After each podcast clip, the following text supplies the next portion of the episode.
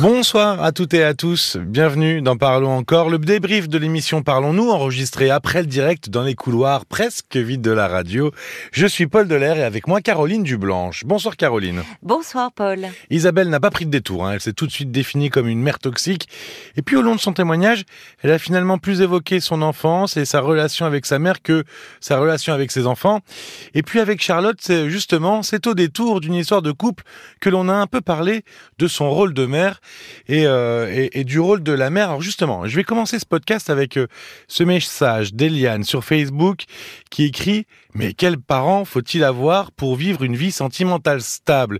Et puis, il y a une réponse à ce commentaire. Alors, je n'ai plus le nom de l'auditrice qui dit « C'est toujours la faute des mères. » Mais elles ont raison, toutes les deux. Et c'est vrai que les mères ont très souvent euh, le mauvais rôle, trop absentes, trop présentes, mal aimantes, fragile, toxique.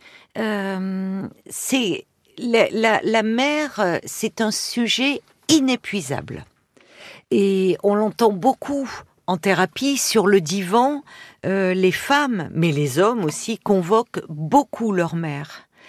Euh, et souvent de façon pour se plaindre d'une influence très importante dans leur vie et d'une influence négative. Alors, on pourrait pourquoi eh oui, pourquoi est-ce qu'on se repose toujours sur sa... Alors c'est marrant que je dise repose, mais pourquoi on se repose toujours sur sa mère?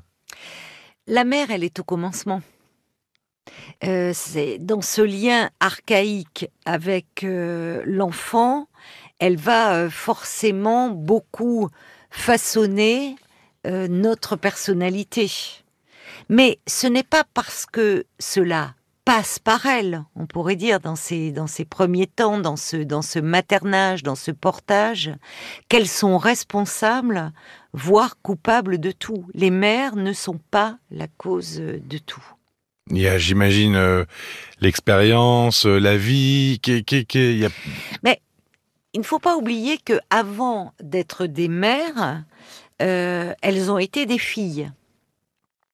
Oui, donc elles ont été à un moment dans cette position. On, l'entendait d'ailleurs. Finalement, ce soir, euh, Isabelle, qui ses premiers mots ont été une affirmation de je suis une mère toxique, et finalement, qu'a fait Isabelle?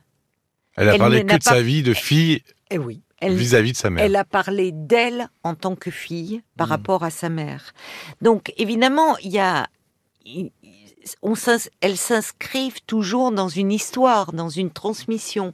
Mais tu as raison aussi de dire que les mères, elles n'existent pas seules. Elles sont inscrites dans, une dans un environnement, dans une société à un moment euh, donné, dans une relation aussi euh, de couple.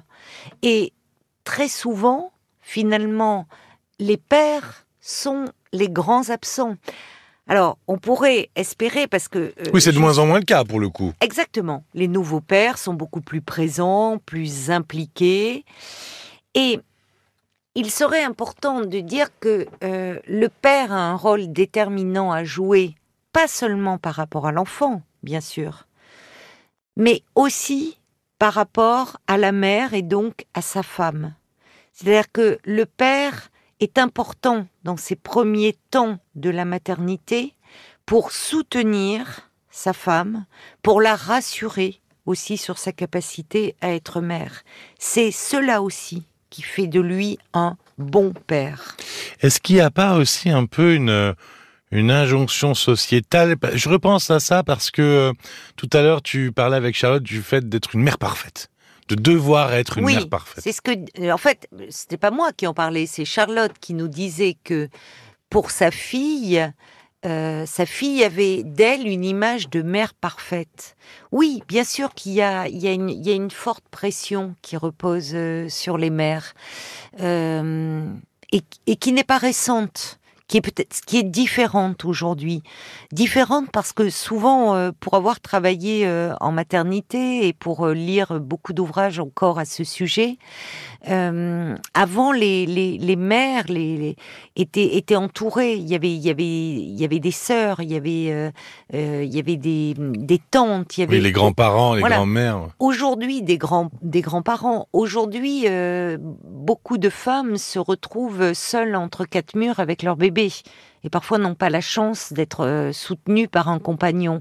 Et il y a un grand mal-être, mais mal-être qui a du mal à s'exprimer. Il y a quelques unités euh, mère-bébé qui existent en, France pour ces, pour ces mères en, grande souffrance dans leur lien avec leur nouveau-né, mais pas assez, malheureusement. Il y a aussi cette image de sacralisation de la mère, comme si la mère se devait d'être forcément bonne pour son enfant. Winnicott, dont on a parlé déjà à plusieurs reprises, ce psychanalyste anglais dans, plusieurs podcasts, parlait lui de mère suffisamment bonne. Ça fait une grande différence. Et une mère, elle est, elle est toujours euh, aussi elle est, elle est aussi portée par son inconscient. Il faut pas sous-estimer la force de l'inconscient. Euh, dans, dans, dans, le lien qu'elle va euh, instaurer euh, avec son enfant. Il y a une parole qui se libère un peu chez les femmes, d'ailleurs chez les mamans, qui de plus en plus s'autorisent à dire que la maternité, c'est pas si simple, c'est pas si merveilleux, ça existe de plus en plus. Oui, de plus en plus, oui, mais c'est quand même encore très étouffé hein, par cette maternité glorieuse, forcément merveilleuse, source de gratification. Il y a beaucoup d'émissions, même actuellement, de télé-réalité.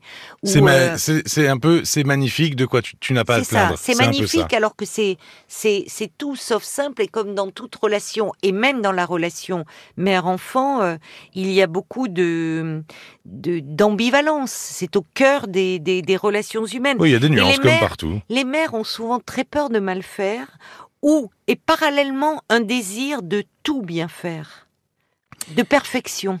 Et quand on a ce sentiment, alors que tout est de la faute de sa mère. Là, je me remets euh, dans la position de, de, la personne, de l'enfant qui se dit tout est à cause de ma mère. Euh, comment faire pour faire pour prendre un peu de distance, pour s'éloigner un peu de, de, tout ça? Eh bien, en fait, il faudrait euh, essayer de, se pencher sur l'histoire de sa mère sur savoir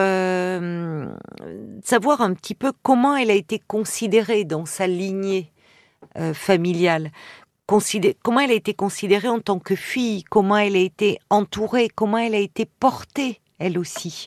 Euh, parce que ça permet, en l'inscrivant dans une chaîne plurigénérationnelle de transmission, ça permet de prendre de, de la distance. Ça, il serait aussi important de, de faire davantage exister euh, le père dans, dans nos représentations. Euh, psychique, mhm. de pas tout faire euh, peser sur la mère. Mais, mais quand tu disais de, de pourquoi il y a malheureusement les, la, psychanalyse il y a aussi contribué, même si certains n'étaient pas d'accord avec les thèses défendues. On l'a vu notamment dans, dans l'anorexie. dans l'anorexie, on a beaucoup accusé les mères. Euh, oui, mis la charge de la souffrance sur la mère. Euh, la mère, le rapport, le lien était vite fait, mère, la nourriture, le, la, mmh, mère, nourricière. Mmh. Euh, donc bon, donc finalement, une fille anorexique était forcément malade de sa mère. Mmh. C'est pas si simple parce qu'on se rend compte que c'est pas le sujet, mais les pères et notamment les pères absents jouent un rôle dans cette problématique anorexie. Mais alors là où ça a été euh, très dévastateur, c'est par rapport à l'autisme. Euh, avec Bruno Bettelheim notamment, euh, qui a travaillé beaucoup avec les, enfants autistes et qui parlait de mère froide, peu communicante, donc qui mhm. serait la cause du repli sur eux des enfants jusqu'à l'autisme, et donc disant qu'il fallait séparer ces enfants des mères. Alors heureusement, depuis, grâce à la recherche scientifique, cette thèse a été largement contredite, elle n'a plus cours au bénéfice d'une approche multifactorielle à, à dominante génétique. C'est comme beaucoup de choses. En fait, il y, a, il y a plein de paramètres, plein de facteurs. On peut pas tout remettre sur une seule personne, sur un seul fait.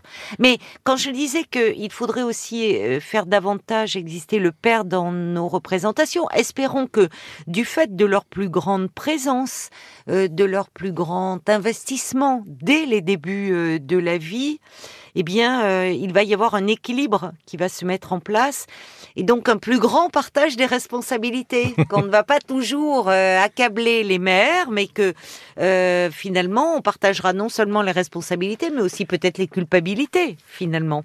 finalement, ce serait plus normal. Mais pour cela, il faudrait aussi que le rôle des nouveaux pères ne se limite pas à être des mères bis, à être des pères-mères.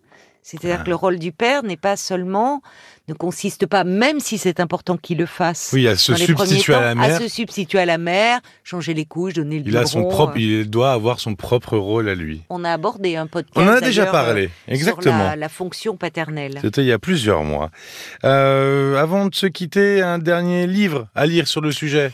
Oui, alors peut-être un, ouvrage, il y en a beaucoup hein, sur les mères, mais peut-être celui de Brigitte Alain Dupré qui s'appelle Guérir de sa mère aux ah. éditions Erol. Alors c'est intéressant le titre, un peu provocateur, mais comme si là, c'est, on n'est pas, c'est ah, pas, une maladie, c'est pas un poison. C'est pas une maladie, mais justement ce, ce titre aller au-delà euh, du titre et comprendre ce qui est en jeu dans la relation euh, à la mère. Merci beaucoup Caroline. Merci à toi Paul. Alors on en parlait, Isabelle se demande si elle est euh, une mère toxique et si elle le sera à vie. Charlotte a été un peu contrainte par sa fille de rompre avec son amoureux et Nora se demande si elle sera vraiment à sa place en emménageant avec son conjoint. Et pour finir, on embrasse le petit Sam qui a tout juste trois mois, ainsi que ses parents, et puis l'heureuse grand-mère Catherine, que vous pouvez entendre grâce à l'appli RTL ou sur euh, une plateforme de podcast partenaire. Si vous avez peur de louper euh, tous ces épisodes, bah, vous pouvez vous abonner, évidemment. Et pour nous écrire, parlons-nous rtl.fr. J'embrasse d'ailleurs à l'occasion Dominique qui a écrit euh, pour la première fois ce soir et puis j'ai pas eu le temps de la lire. Donc voilà, je lui fais un petit coucou. Ah ben on espère la lire euh, dans les jours qui viennent. Qu'elle n'hésite pas à réécrire. On se retrouve très vite pour une nouvelle émission et un nouveau podcast. Merci de votre écoute et prenez soin de vous. À très vite. Parlons encore. Le podcast.